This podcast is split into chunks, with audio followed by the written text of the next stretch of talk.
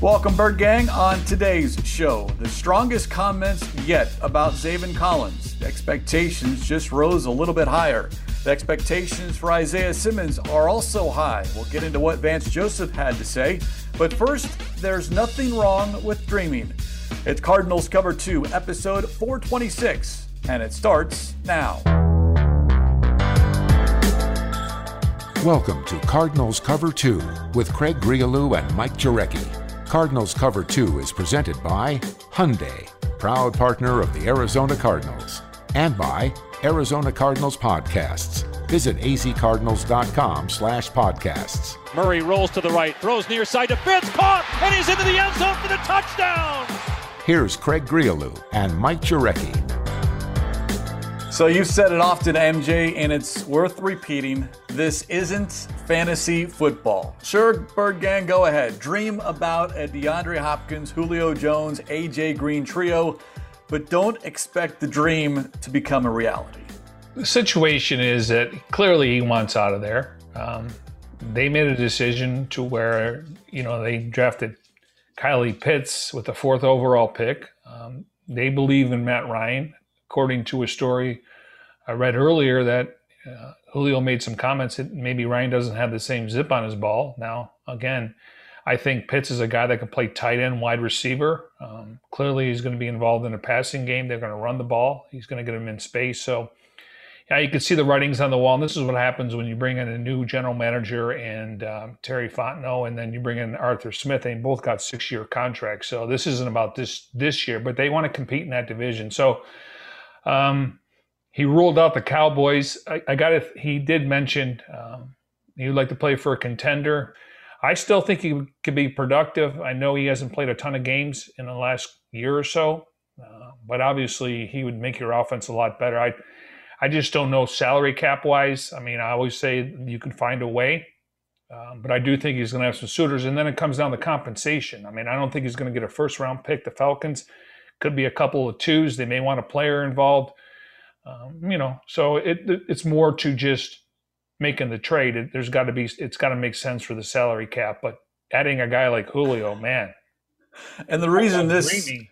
exactly, it, it, you know, look, D Hop on Friday caused a stir on social media. He indicated he would be willing to restructure his contract to help facilitate the trade for Jones, which is great. You know, I applaud him, and yes, every little bit helps.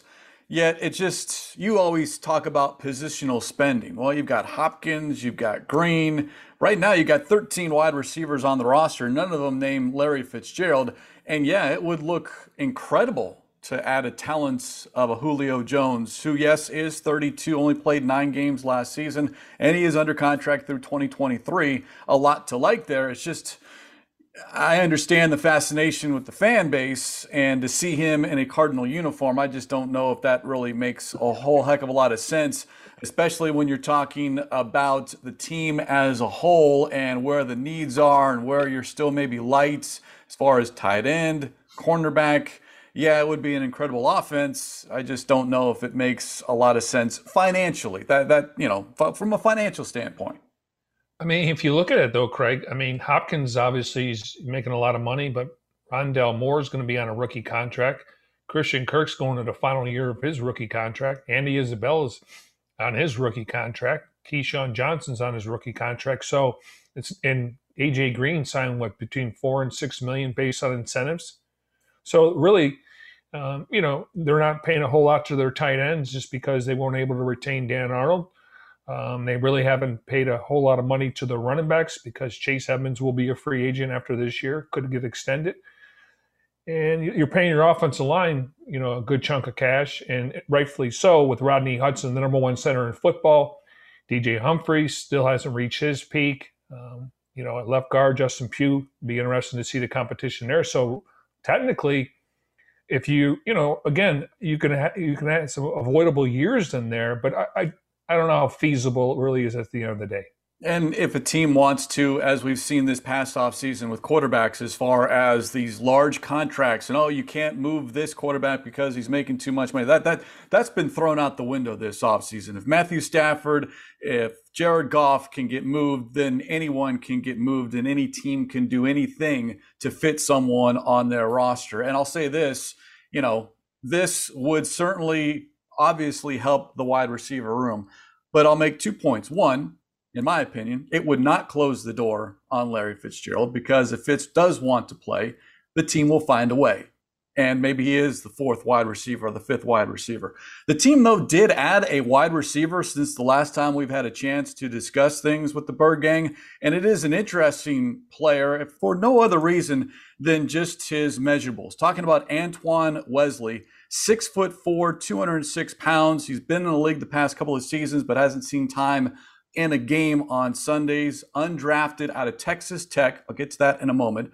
On the Baltimore Ravens practice squad, he was on IR last season, but the connection with head coach Cliff Kingsbury, and that's the Texas Tech connection. When in 2018, Wesley was an All American, over 1,400 receiving yards, nine touchdowns, and it's the height at six foot four a la AJ Green. This team doesn't have a lot of height at the wide receiver position. I don't know much about Wesley, but it is someone to pay attention to perhaps this offseason once we see him on the field. He obviously hasn't had any success so far at the pro level, but it is someone Kingsbury is familiar with. And that's important because he, he I mean, obviously Cliff's, uh, you know, had to change a little bit of his offense because of the hash marks in college, but you know, I, I always think Keyshawn Johnson, but you always tell me he's only six foot one, Mike. And then I look at AJ Green, six three, six four. You know, I think Wesley has a good opportunity to, to, to be in the back end of the roster. Could be a practice squad guy. He's going to have to play on teams. Hey, hey, hey! We're big fans of Antoine Wesley. Apparently, in the Mike Jurecki household, Riley loves it causing a stir here on Cardinals Cover 2, presented by Hyundai, proud partner of the Arizona Cardinals. See? Yeah. You you like Wesley? Here he's coming in now. He's guard dogging it out there. Sorry about that. But anyways, um, yeah, I mean, I I just think the, the thing about let's get back to Julio just for a second. I mean, I, I don't think that would um, slow the growth of the process of Rondale Moore. I think Moore is going to exceed on special teams, and if they really want to go three and four wide, you get your best playmakers on the field. And again, I think he's 40 or 50 catches. AJ Green's going to be somewhere in there. I don't know how much Christian Kirk's going to see the ball. Um, so uh, there's there's some options there. It's just you, Rondale Moore has to dress. He's going to dress every Sunday because of his return ability, and I would think Christian Kirk. Um, I'm curious to see what Sean, Shawn Jefferson thinks of him because there is some upside. We know that Kirk can, you know, he was maybe not as fast or he didn't have uh, the the size, but he's made some clutch catches with Kyler Murray. So um, I, I, I, think Les Wesley is a guy that, you know, the back end of the roster, if they keep six or seven, he may be an option. Well, and I'm not so much worried about a Christian Kirk if I'm looking at trying to figure out who makes the 53 man roster come September, because I do think there is a spot for him. It's an Andy Isabella, it's a Keyshawn Johnson, it's guys that have had their moments They've had their time, and so far it's clear based off what we've seen so far with the drafting of Rondale Moore, with the addition of Antoine Wesley. You're not making this move or these moves if you are confident that an Isabella and a Johnson are going to be players, major players, role players in your offense. You're just not going to. But we continue to look at the wide receiver room because outside of D Hop, there is not much towards the future. I mean, 2022, 2023, Kirk, Isabella, Johnson, they're all entering the final year of their contracts. So you have question marks. And I think that's why everyone points to wide receiver when it comes to where does this offense go, move forward, not so much in 2021, but beyond this season.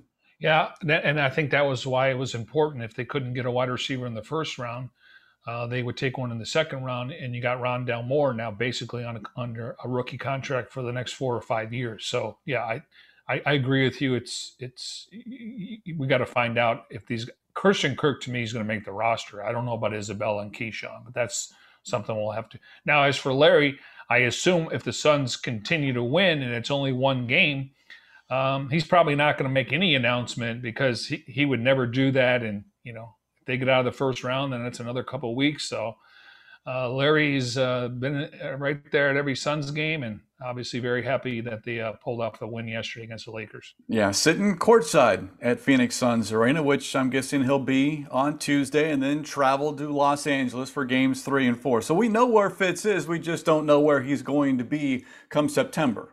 Yeah, and now we're getting to June 1st. I mean, they said he's going to take some time. It's almost June 1st. I guess we're another week away, but as long as the Suns are playing, I don't see any decision. I don't have any insight. Um, he, I, I, know he's enjoying this run because, you know, he's been close to Sarver and he's been a mentor. And I know Sarver's taken a lot of criticism, rightfully so. But in this time, you got to give him credit for hiring James Jones and hiring Monty Williams. I mean, they're they're a different team.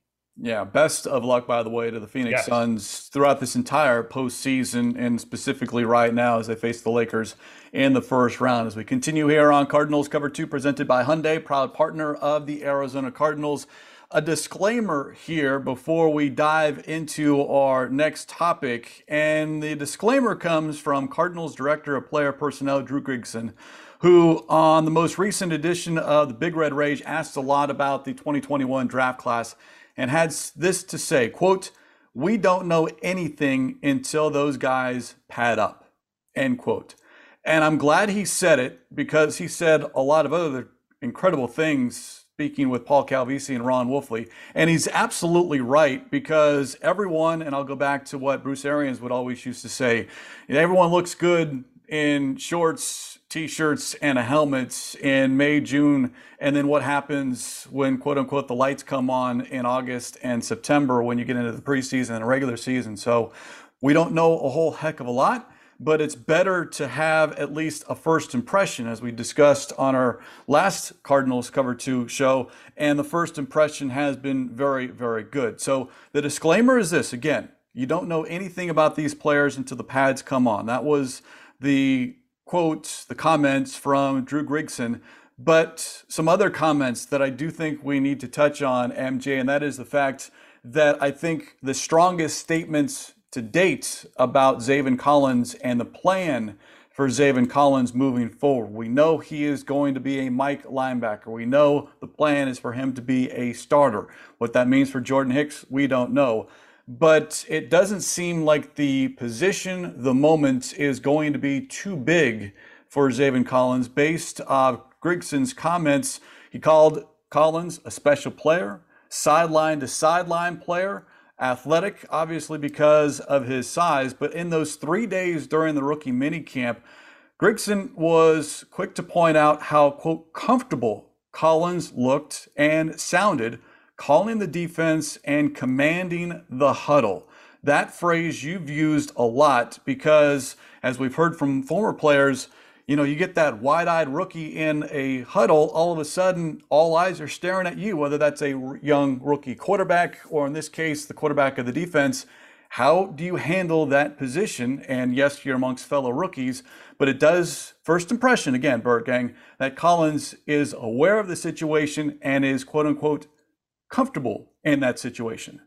Yeah, and some of the other things he pointed out, and, and, and this is pretty impressive, and that's why you know you look at Drew Grigson, director of player personnel, and when he says we don't know until guys pad up, that's that's a scout right there. I mean that that's where he cut his teeth.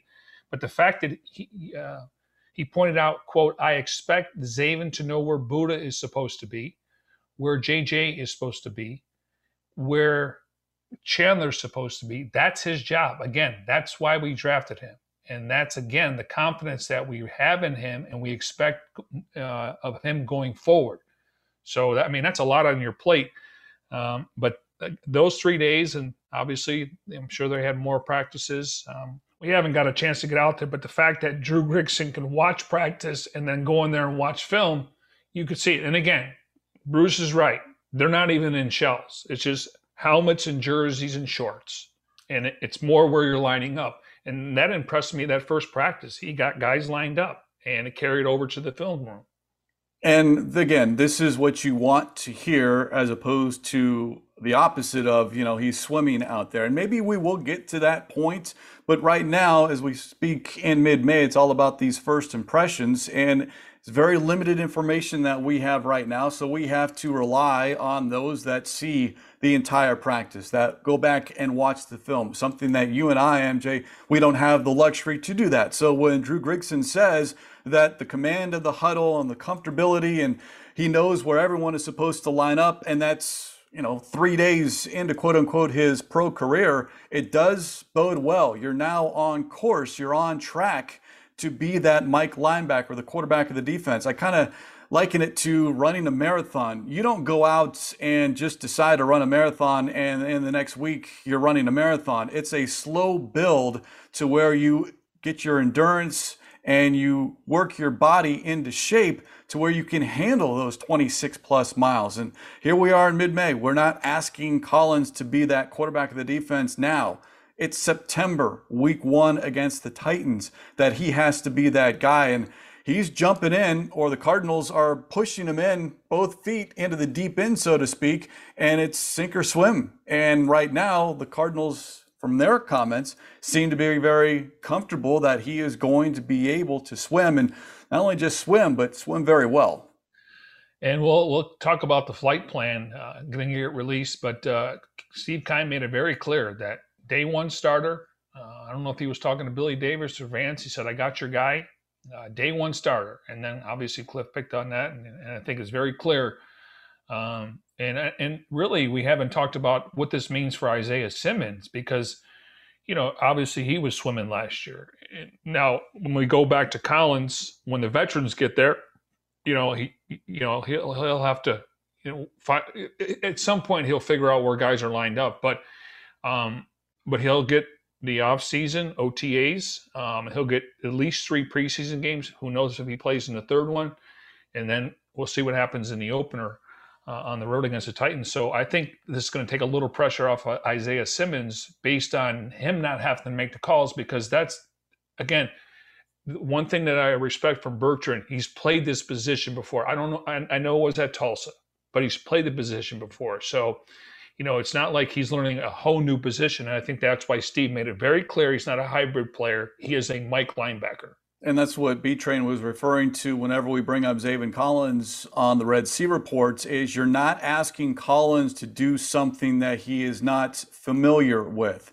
You're not asking him to get out of his quote unquote comfort zone and do a lot of different things. He was that quarterback of the defense at Tulsa. Now he's going to do it with the Cardinals. Yes, there's a huge difference between college and the pro, but you could still use what you learned in college and how you got ready for that game on Saturday to now you're getting ready for a game on Sunday. So again, I do think it bodes well that we're hearing a lot of this stuff. And then during the 20, 25 minutes that we had on that Friday, MJ, you noticed it right off the bat. Not only do you see Collins getting players to where they're supposed to be, but you hear him and I think that means more than anything. Don't be timid in that huddle. Be confident because guys are looking at you, not just your fellow rookies, but when the veterans come in and report, now all of a sudden you've got a Chandler Jones, a JJ Watt, a Budda Baker. They're going to be looking at you, even though you have zero games on your resume and you're talking about all pros and pro bowlers that are now looking to you for direction. It's a fascinating conversation, and it's certainly different from what I think we've seen because usually you want that veteran to lead the rookies. Now all of a sudden it's a rookie leading the veterans. Yeah, and I think when you look at uh, J.J. Watt and between him and Jordan Phillips, they'll kind of be the anchors uh, of the D line there. Look at the linebacking corps on the outside; it'd be Marcus Golden and Chandler Jones. Inside, you have Collins and then Simmons. And then you got Budda Baker, and I think Malcolm Butler will take some responsibility because he's kind of you know really veteran guy. If hopefully Alford could stay healthy. Byron Murphy, I thought was their best corner last year. Maybe that's not saying a lot the way Patrick played, but I'll give him credit. So I think in each group you're going to have leaders that will obviously he will lean on because he he's never played in the, NFL. We know the game's a lot faster, and if they see something on film, maybe after the first month of the season, they're trying to attack them like Kyle Shanahan did with what Isaiah Simmons. Those are the guys you lean on, but he's going to be making the calls. So he and, and like Grigson said, he's going to know where all these guys are supposed to be lined up because if if he doesn't know, then maybe he takes the wrong angle and the play goes for instead of a three yard run for a 10 yard run.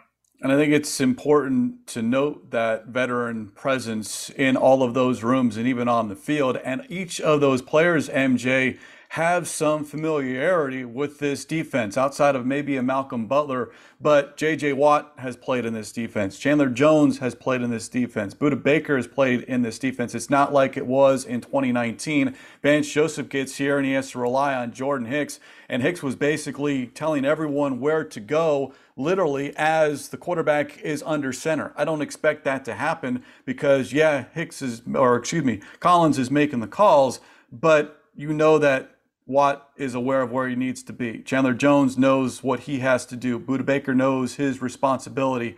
And I think to your point, that does lessen the pressure, the burden, if you will, on a rookie's shoulders to make sure that the defense is set for that particular snap. But it is still a lot to ask. But I do think they're operating with a solid foundation because one, Collins has played the position and two, he's got veterans around him that can help guide him. And then all of a sudden, you put all this together, and hopefully, you've got a defense that in year three under Vance Joseph continues to get better. And they were darn good a year ago. And you just hope that that is happening early because we know how tough the schedule is coming out of the gate with the Titans and Vikings, specifically when we talk about those running backs, Derrick Henry and Dalvin Cook. The biggest difference, you know, going back to when the Cardinals selected Isaiah Simmons with the eighth overall pick, he had played nine different positions in college, and then they they wanted to slow play him um, at linebacker, and then all of a sudden, you know, maybe the first month of the season was still kind of his head was spinning, he was he was struggling, and then he got a chance to play on teams. But the fact that the parallel, what I'm getting at is Collins he's played this position where Isaiah they were trying to find a role, and, and, I think it was very clear when Steve made the pick that he is a Mike linebacker. So I think it settles things down of what they want to uh, and the expectations for Isaiah and then him. And Grigson had, had some other comments about some of the other rookie class. Yeah, well, before we get into that, I just want yeah. to note this as well. It's not just the Cardinals that are confident in Collins, but Vegas is as well. And I don't know if you saw this, MJ, but you know, for entertainment purposes here on Cardinals Cover 2, presented by Hyundai, proud partner of the Arizona Cardinals. Collins is among the betting favorites for NFL Defensive Rookie of the Year. He's got the fourth best odds behind Micah Parsons, who's with the Cowboys, Jaelan Phillips with the Dolphins, and then Kwity Paye of the Colts and Jamin Davis of Washington. They come in tied with the third best odds. So, and we do, I mean, it's not unheard of. I mean, if you're going to be that starter day one, he is going, talking about Collins, going to be on the field for a ton of snaps. And if you can have the results, if you can have the production at an inside linebacker position when you're talking about tackles, TFLs, maybe a, some sacks, maybe some pass defenses, maybe an interception, then all of a sudden, yeah, if he does especially get off to a good start and this team is winning, I can certainly see Collins up there amongst the other rookies as far as being that defensive rookie of the year.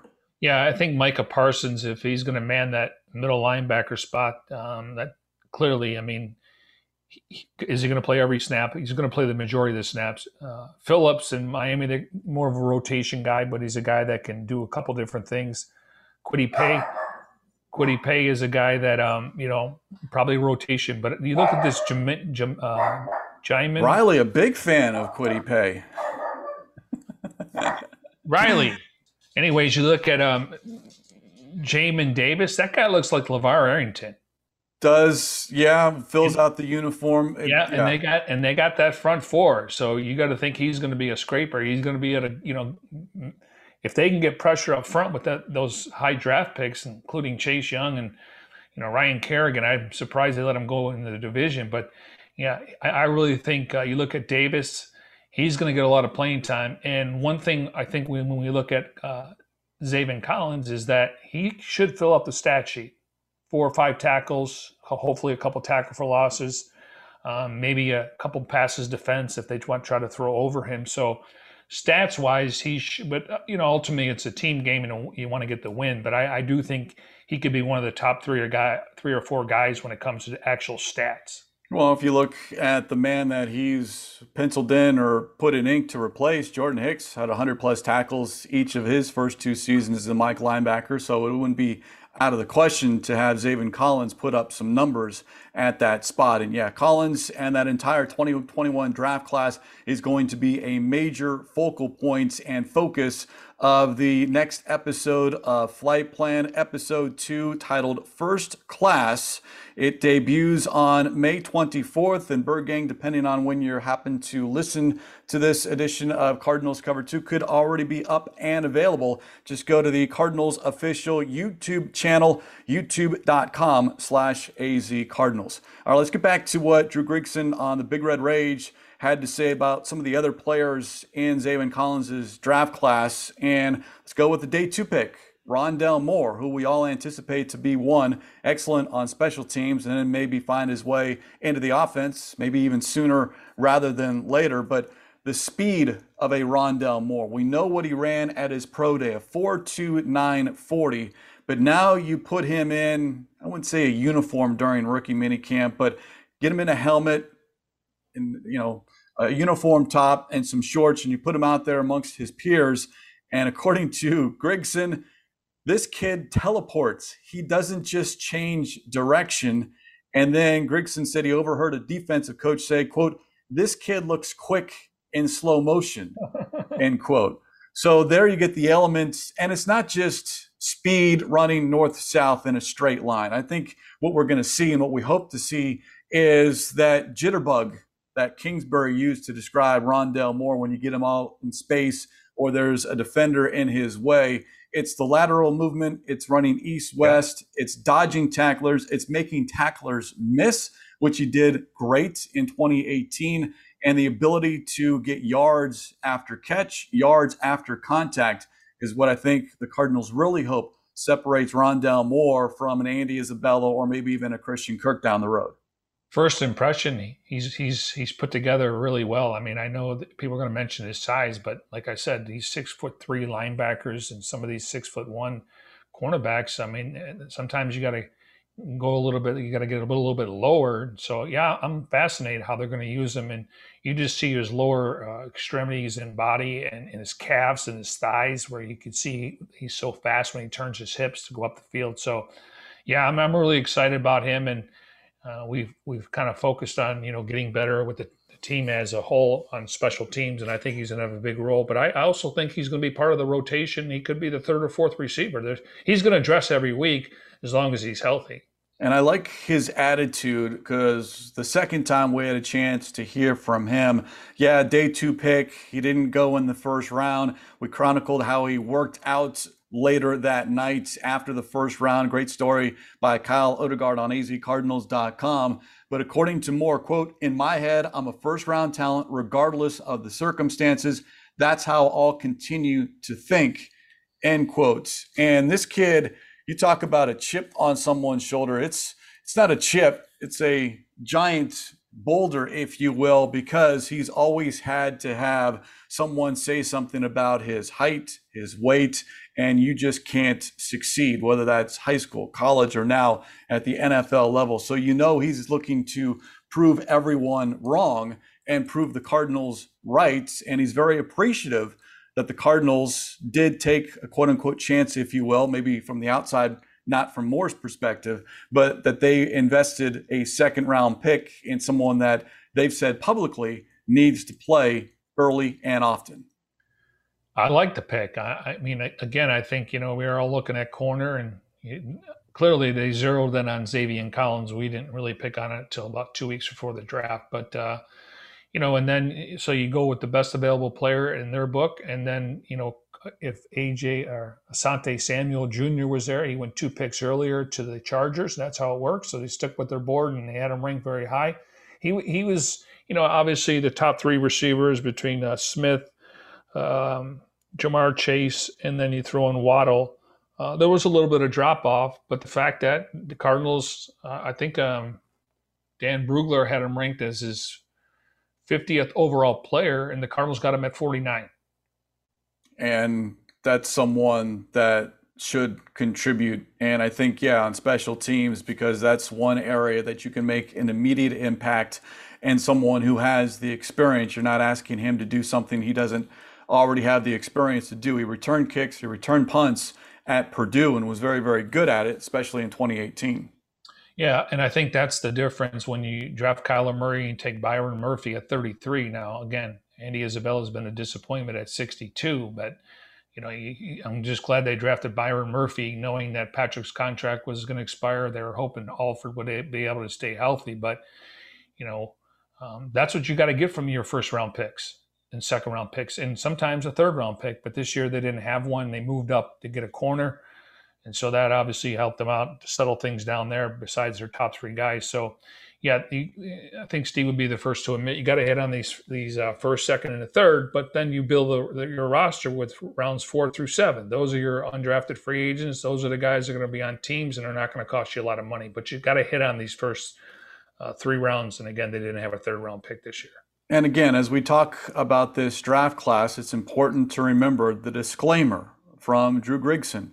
We don't know anything until those guys pad up and it's going to be fascinating to watch Rondale Moore not only in pads but just lining up opposite perhaps a Byron Murphy or maybe even a Malcolm Butler. You know, how does he get off the line of scrimmage or when he is fielding kicks, whether it's kickoffs or punt return. So it does seem to be again something to pay attention to. But what we're all looking at right now is what we're hearing and what we're seeing. And that's what we're basing off a lot of these conversations here in the offseason, just because there's certainly a limited amount of information that we get our own selves. A couple of other players that Grigson was asked about and discussed, and Victor Dimukeje, the outside linebacker out of Duke, four year starter, certainly is wearing a number that Bertrand Berry is very proud of, and that's number 92.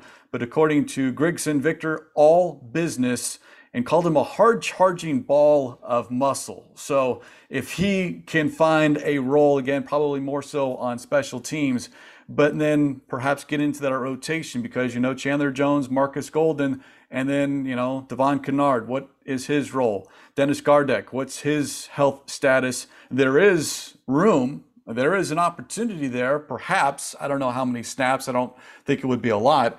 But behind those names, you've got Kylie Fitts, you've got Reggie Walker. There's some experience there. It's it's just you're looking for depth, and you hope Chandler Jones never comes off the field. And Marcus Golden does play 75% of the snaps.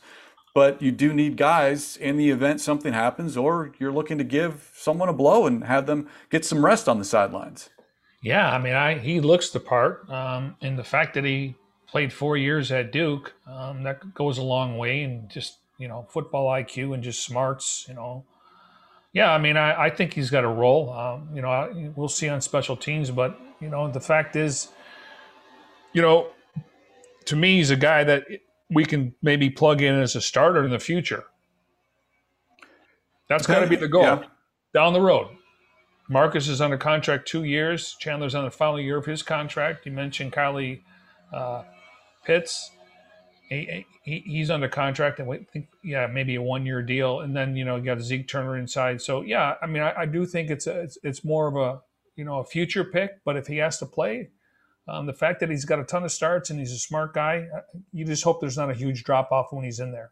It is a lofty expectation for a sixth round pick to be that starter, but who knows? He did average eight sacks his last two seasons at Duke. The other player, Grigson talked about Marco Wilson, and this is someone that I know that the Cardinals hope hits because, yeah, even though he was a day three pick, he was a fourth round selection, someone the Cardinals liked enough to go up into the draft and trade with the Baltimore Ravens and select with 136th overall pick six feet, 191 pounds, but it's the experience, according to Grigson, that Wilson got in the SEC that will help Marco Wilson and that transition because in the SEC, you're going up against pro players week in and week out. So a lot of these players that he'll, he'll match up with on Sundays, he matched up with on Saturdays.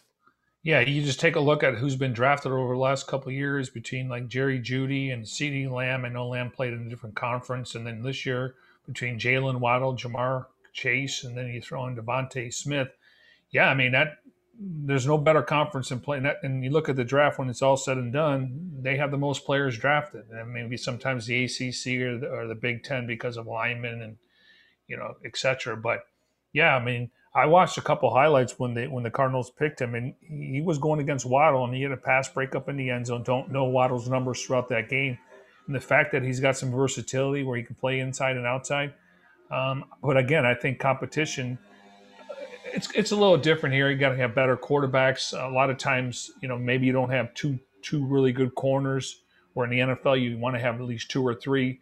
So it's going to be a little bit different than in the NFL. You got to have two or three wide receivers. So be a little bit different. But the fact that he went against guys that were high draft picks in the last couple years, uh, that makes sense. That you know the conference will help him overall. Started 35 of 36 games and was a starter as a true freshman, which is unheard of, especially at a school like Florida. But you go back to his pro day and what he showed running a 437 43 and a half vertical even though he out jumped the Vertec, and that was a day in which everyone came to see Kyle Trask, Kyle Pitts, and all of a sudden here's Marco Wilson doing what he did as far as, you know, setting the bar high for expectations. And I do think that if you want to include a Marco Wilson with Rondale Moore and Zaven Collins as far as draft picks, that you hope to see play, maybe even that first month or first couple of games, I do think that's the expectation that the Cardinals have. Whether it's realistic or not, I don't know. We'll get a better idea once training camp hits. But because of what the cornerbacks room looks like at the moment, with not a lot of depth, especially not a lot of experienced depth outside of Butler and Robert Alford, there could be a way for Marco Wilson to get some defensive snaps relatively early in the season. Yeah, and you look at Tay Gowan. I mean, it, it all depends how many safeties they keep. So from that standpoint, I mean, usually, but I, I would say right now, and I and I I'm, I'm in agreement with you. I still think they're going to have to bring in some veteran corners. It, it could be the, the, week of training camp. I think you want to get through your OTAs. Right now, their roster they may have an open spot, but that's fluctuate. You can that's that's fluent. You can always cut a guy or bring somebody else in, like they did with uh, Wesley. So, but I, I would think on paper he's your number. He's number four right now.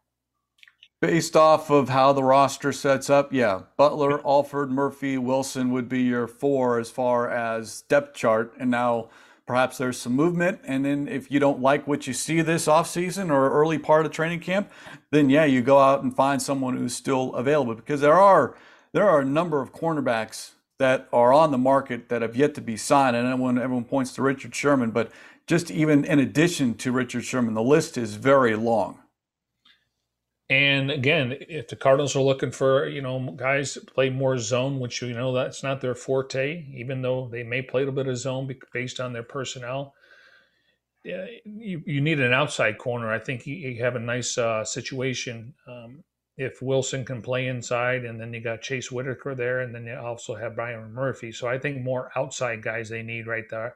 And there's a couple veteran guys out there. And again, um, you know, 85 to 90, the roster is always fluid. So if they want to make a move, but I, I just think you want to get through your OTAs and your mandatory camp, and then you kind of reevaluate things and, and try to find out. Because at this point, guys probably don't want to come to training camp if they're a veteran. I get that, or don't want to go to off-season workouts. And then at this point, they're really not going to get a ton of money. It's going to be a minimum deal based on being active on game day.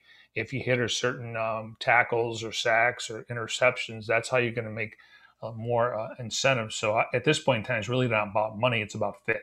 Yeah, and there are some guys that might panic a little bit and just want a job, but I get what you're saying because, you know, there's still plenty of time. Now, the reverse of that or the the you know, the opposite is, well, don't you want to get somewhere so you can learn the playbook whether that's offense or defense so you're not behind the eight ball, but I think if you're signing right now, you're already kind of behind the eight ball because you're someone that's I wouldn't say a filler, but you're someone that you know free agency is come and gone, the draft has come and gone, and now all of a sudden it's like the third part of the offseason, which is basically you hope on field work. And then if you're still out there and available, you know, just what is your value to a specific team? You're probably there in case of an emergency. You're you're more of a depth guy, not someone to come in and start right away. I look back at when they brought in Dre Kirkpatrick and also Jonathan Joseph. So I, I, think if you're a veteran corner, it's just what is your job? Are you playing man press? Um, do you have over the top help? Because I think if Butler draws the assignment on any speed guy, he's going to need over the top help. So I think these guys, they you know usually played in different systems. Obviously, you know Vance has ties to both Kirkpatrick and Jonathan Joseph. I know Joseph a little bit long in the tooth, but I think if you played in their systems, yeah, there's little tweaks, uh, you know, maybe different calls, terminology, vocabulary, but I think you, those guys can plug in and play right away. We continue here on Cardinals Cover 2 presented by Hyundai, proud partner of the Arizona Cardinals, referencing a lot of what Dru Grigson had to say on the most recent edition of the Big Red Rage. Grigson, the Cardinals director of player personnel, so he is very well aware of what these draft picks can do and should do at the pro level. But speaking of the Big Red Rage and Cardinals Cover 2, make sure you subscribe to Arizona Cardinals podcast, either on Apple Podcasts, Google Play Music, TuneIn, Stitcher, and SoundCloud. That way you can never miss a favorite show, whether that's this one, the Big Red Rage, Cardinals Underground, and of course the Red Sea Report. Just go to azcardinals.com slash podcast for more information. We are working our way towards week one at the Titans, and of course, week two, the home opener against the Minnesota Vikings, and the return of Patrick Peterson. Season and single game tickets are available on sale now. Just go to azcardinals.com slash game ticks.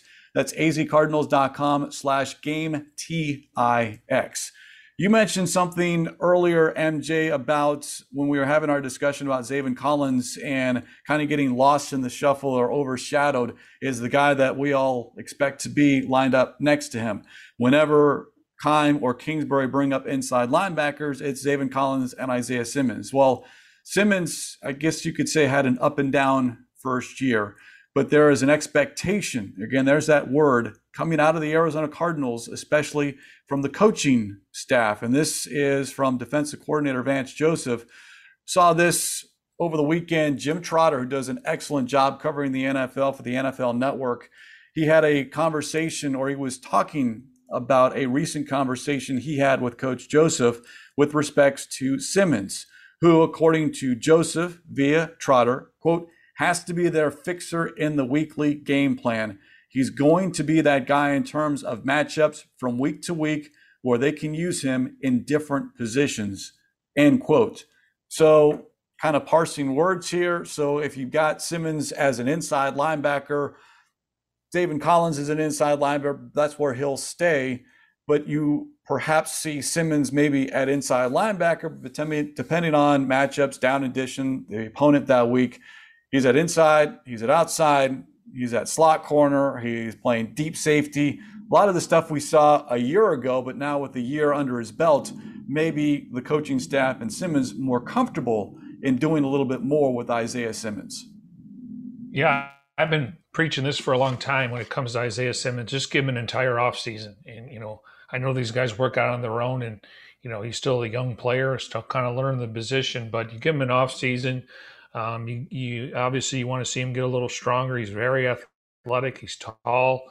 And then on the other side of that, it's it's give him three preseason games. And when you get three preseason games, that's going to help because of the speed of the game. It gets a little bit. You only can do so much in camp, and then you get tired of hitting the same guys. And you want to protect your team going into the season. You want to make sure they're fresh, but no, I'm expecting big things from him, man. And we talk about you know Hicks getting all those tackles. Well, somebody's going to have to get some of those tackles. But I like the fact that that he's totally different than Collins. He's going to move around. I like to see him rush the passer. I know he can.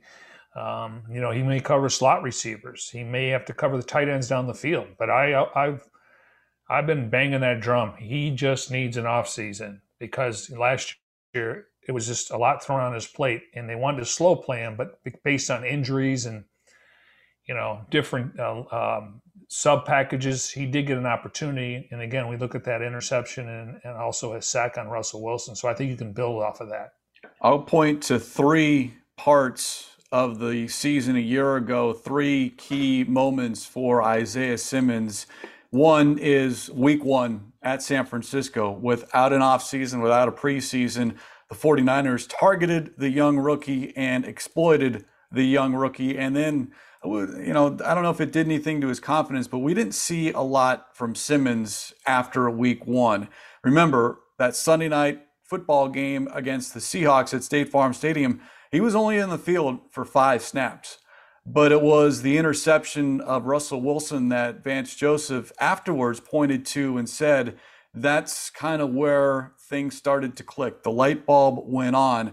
And then you look at the second meeting against the Seahawks, week 11, Simmons had a season high 10 tackles, two tackles for loss, and his first career sack.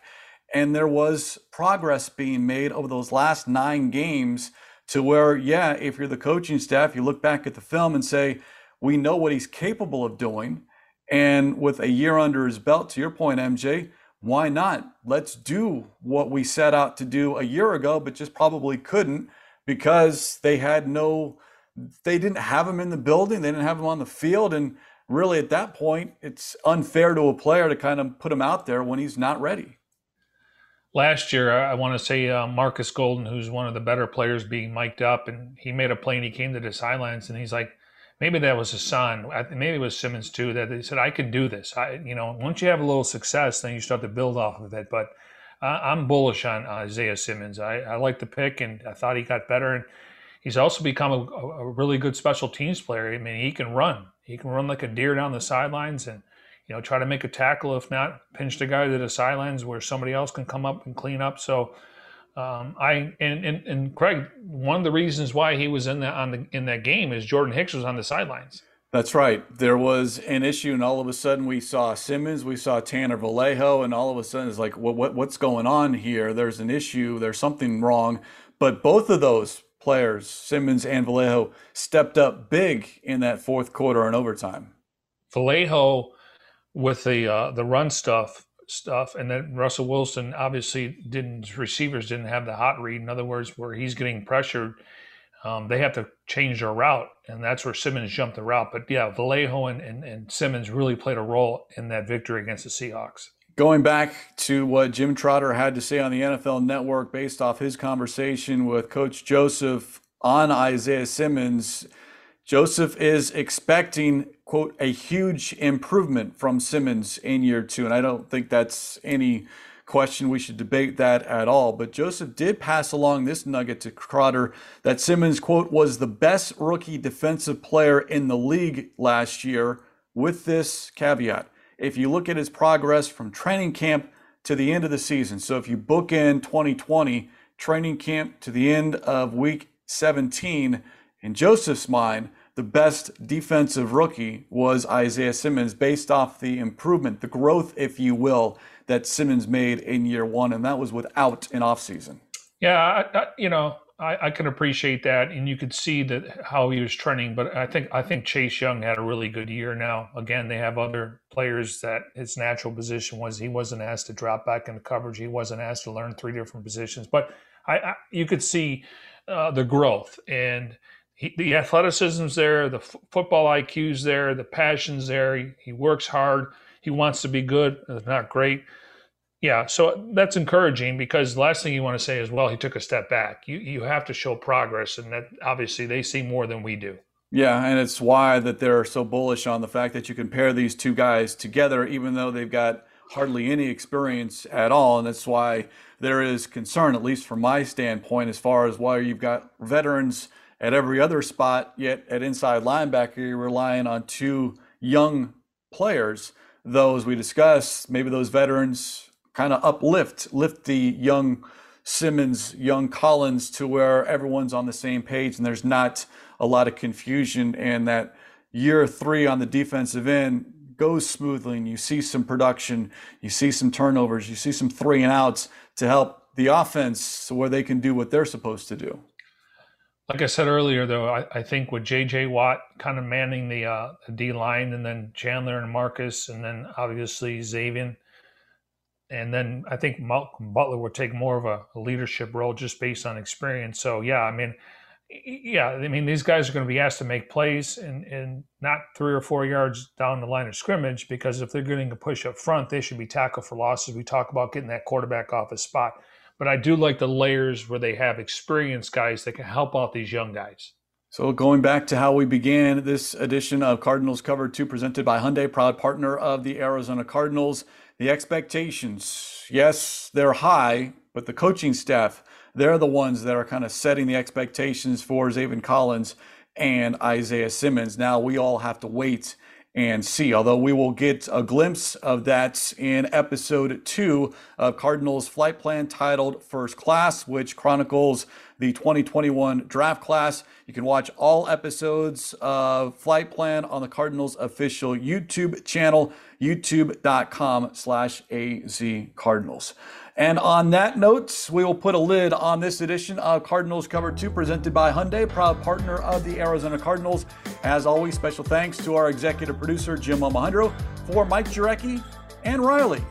I'm Craig Grialou. We'll talk to you next time here on Cardinals Cover 2. That's good.